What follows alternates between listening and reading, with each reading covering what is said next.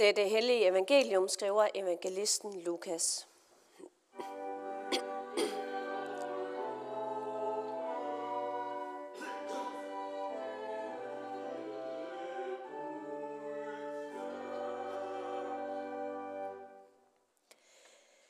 Samme dag var to af disciplene på vej til en landsby, som ligger 60 stadier fra Jerusalem og hedder Emmaus. De talte med hinanden om alt det, som er sket. Og det skete, mens de gik og talte sammen og drøftede det indbyrdes, kom Jesus selv og slog følge med dem. Men deres øjne holdtes til, så de ikke genkendte ham. Han spurgte dem, hvad er det, I går og drøfter med hinanden? De stansede og så bedrøvede ud, og den ene af dem, Kleofas hed han, svarede, er du den eneste tilrejsende i Jerusalem, der ikke ved, hvad der er sket i byen disse dage? Hvad da? Spurgte han. De svarede, det var med Jesus fra Nazareth, som var en profet. Mægtige gerninger og ord over for Gud og hele folket. Hvordan vores ypperste præster og rådsherrer har udleveret ham til dødsstraf og korsfæstet ham. Og vi havde håbet, at det var ham, der skulle forløse Israel. Men til alt dette kommer, at det i dag er tredje dag, siden det skete. Og nu har nogle af kvinderne iblandt os forfærdet os, da de tidlige morges var ude ved graven, men fandt ikke hans læme og kom tilbage og fortalte, at de i et syn havde set engle, som sagde, at han lever. Nogle af dem, der er sammen med os, gik så ud til graven og fandt det sådan, som kvinderne havde sagt, men han selv så det ikke. Der sagde han til dem, I uforstandende, så tungnemme til at tro på alt det, profeterne har talt, skulle Kristus ikke lide dette og gå ind til sin herlighed? Og han begyndte med Moses og alle profeterne og udlagde for dem, hvad der stod om ham i alle skrifterne. De var næsten fremme ved den landsby, de var på vej til, og Jesus lod som om han ville gå videre. Men de holdt ham tilbage og sagde, bliv hos os. Det er snart aften, og dagen er allerede gået på held. Så gik han med ind for at blive hos den. Og mens han sad til bord sammen med den, tog han brødet, velsignede og brød det og gav den det.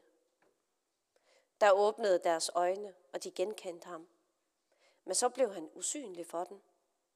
De sagde til hinanden, brændte vores hjerter ikke i os, mens han talte til os på vejen og åbenbarede skrifterne for os. Og de brød op med det samme og vendte tilbage til Jerusalem, hvor de fandt de elve og alle de andre forsamlede, som sagde, Herren er virkelig opstået, og han har set af Simon. Selv fortalte de, hvad der var sket på vejen, og hvordan de havde genkendt ham, da han brød brødet. Amen.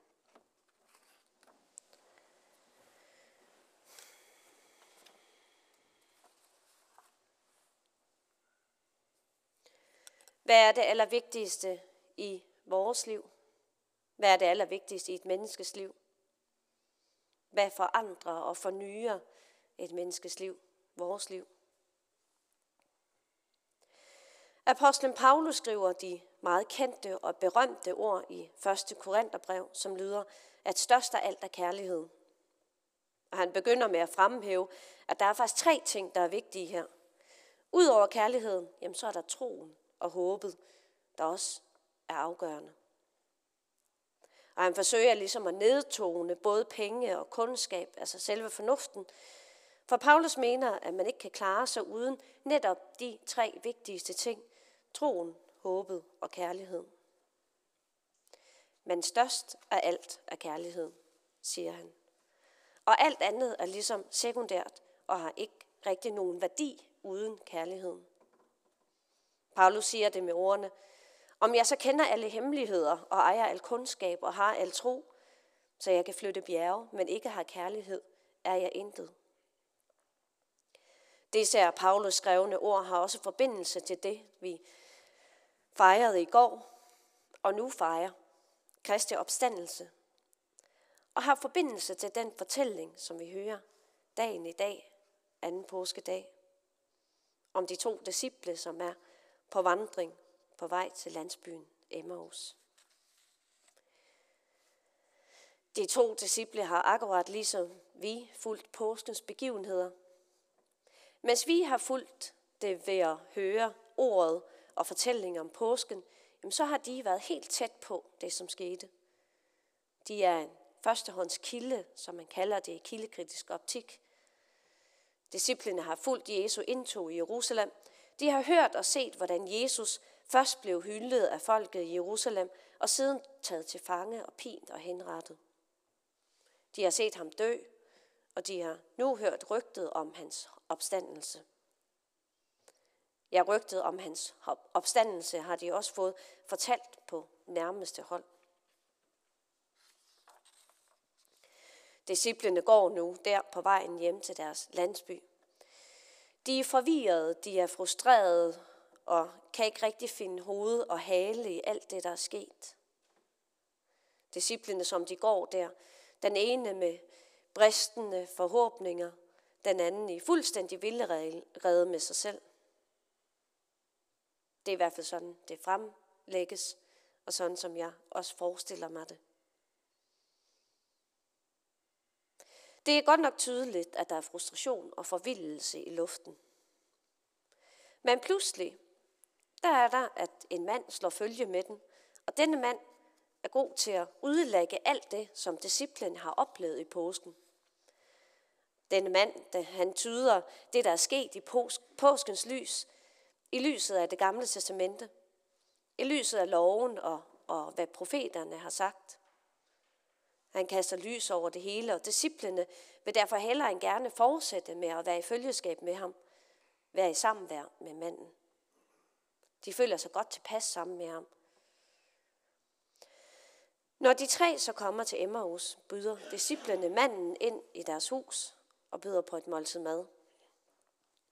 Og lige der, mens de tre sidder til bords, og manden bryder brødet og giver dem det, jamen så går det op for dem, hvem han er. Og de to disciple genkender nu, lige der i deres følgesvend, den opstandende Kristus. De to disciple er nu ikke kun nogen, der har fået påskens begivenheder udlagt. De bliver opstandelsesvidner, vidner på det, som er sket påskemorgen. Vidner på, at Kristus virkelig er opstanden. Men hæft jeg ikke kun ved det, at de så den opstandende. Søg ikke noget bevis for Kristi opstandelse. Det er mindre væsentligt. For langt vigtigere er det at have øje for, hvor genkendelsen finder sted. Netop her. Her er det, at associationen til første Korintherbrev for mig kommer ind. Et er den viden, de to disciple får, den indsigt og den kundskab, de får ved at få udlagt det, der skete på vej til Emmaus. De ser påskens begivenheder i et nyt og forklaret lys. Men det er jo ikke denne forklaring og al dens udlægning, som får dem til at genkende Guds søn. Nej, genkendelsen, den sker jo først, da Jesus deler brødet, da han bryder brødet og giver den. Det er der, hvor Guds søn giver sig til kende og giver den del i sig selv, bryder brødet og giver den det, at deres øjne åbnes, og de ser ham. Det er der, de forvandles og fornyes. Deres liv forvandles og fornyes i mødet med Guds kærlighed. Det er hans nærvær, og i det, at han brød, bryder det her brød, som giver den del i det liv, som er båret af troen og af håbet og af kærligheden. Ja, det er det liv, hvor størst af alt er kærligheden. Amen. Lov og tak, og evig er være dig, vor Gud, Far, Søn og Helligånd. Du som var, er og bliver en sand træenig Gud, højlovet fra første begyndelse, nu og i al evighed. Amen. Trøst og styrk du, vor Gud, alle dem, som er syge og sorgfulde, enten de er fjernt eller nær. Vær med din nåde i hjælp hos alle dem, som lider under anfægtelser og står os alle bi i fristelsens time. Velsign og bevar din hellige, almindelige kirke og også i den. Velsign og bevar din hellige sakramenter, og lad dit ord have frit løb i blandt os. For at dit rige med retfærdighed og fred og glæde i helligånden må udbredes og vokse, og nådens lys skinne for alle dem, der sidder i mørke og dødens skygge. Hold din beskærmede hånd over vort folk og fædreland og dets øvrighed. Velsign og bevar hendes majestæt, dronning Margrethe den anden og hele det kongelige hus. Giv dem og os alle noget, fred og velsignelse, og efter et kristet liv den evige salighed. Og lad os med apostlene tilønske hinanden. Hvor Herre Jesu Kristi nåde og Guds kærlighed og Helligåndens fællesskab være med os alle. Amen.